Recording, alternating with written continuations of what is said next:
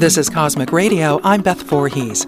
Although Galileo didn't invent the telescope, he wasted no time building one for himself. In the year 1610, he turned his simple spyglass toward the sun and was astounded to see numerous dark spots marring its surface. However, gazing at the sun through your telescope is not recommended, so don't try that at home. Anyway, what were they?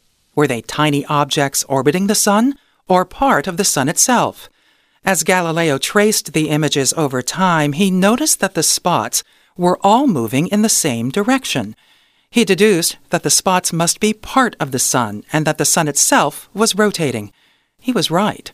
We now know that sunspots are caused by the sun's magnetic field, tangling, twisting, and then protruding through the sun's visible surface, the photosphere. These powerful magnetic fields disturb the photosphere and produce solar prominences and flares. They also produce radio waves.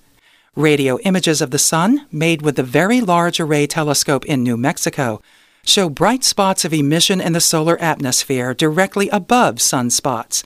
There, the solar plasma extends into the corona and can reach temperatures of millions of degrees.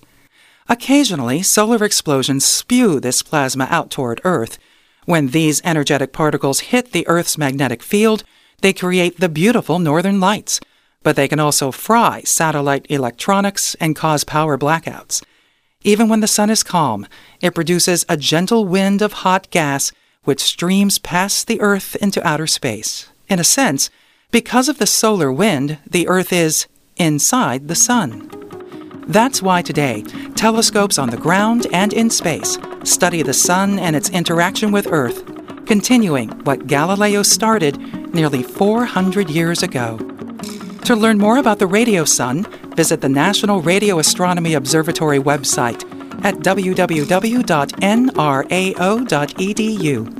For Cosmic Radio, I'm Beth Voorhees. Cosmic Radio is a co production of the National Radio Astronomy Observatory and Pocahontas Communications Cooperative, with help from the Corporation for Public Broadcasting.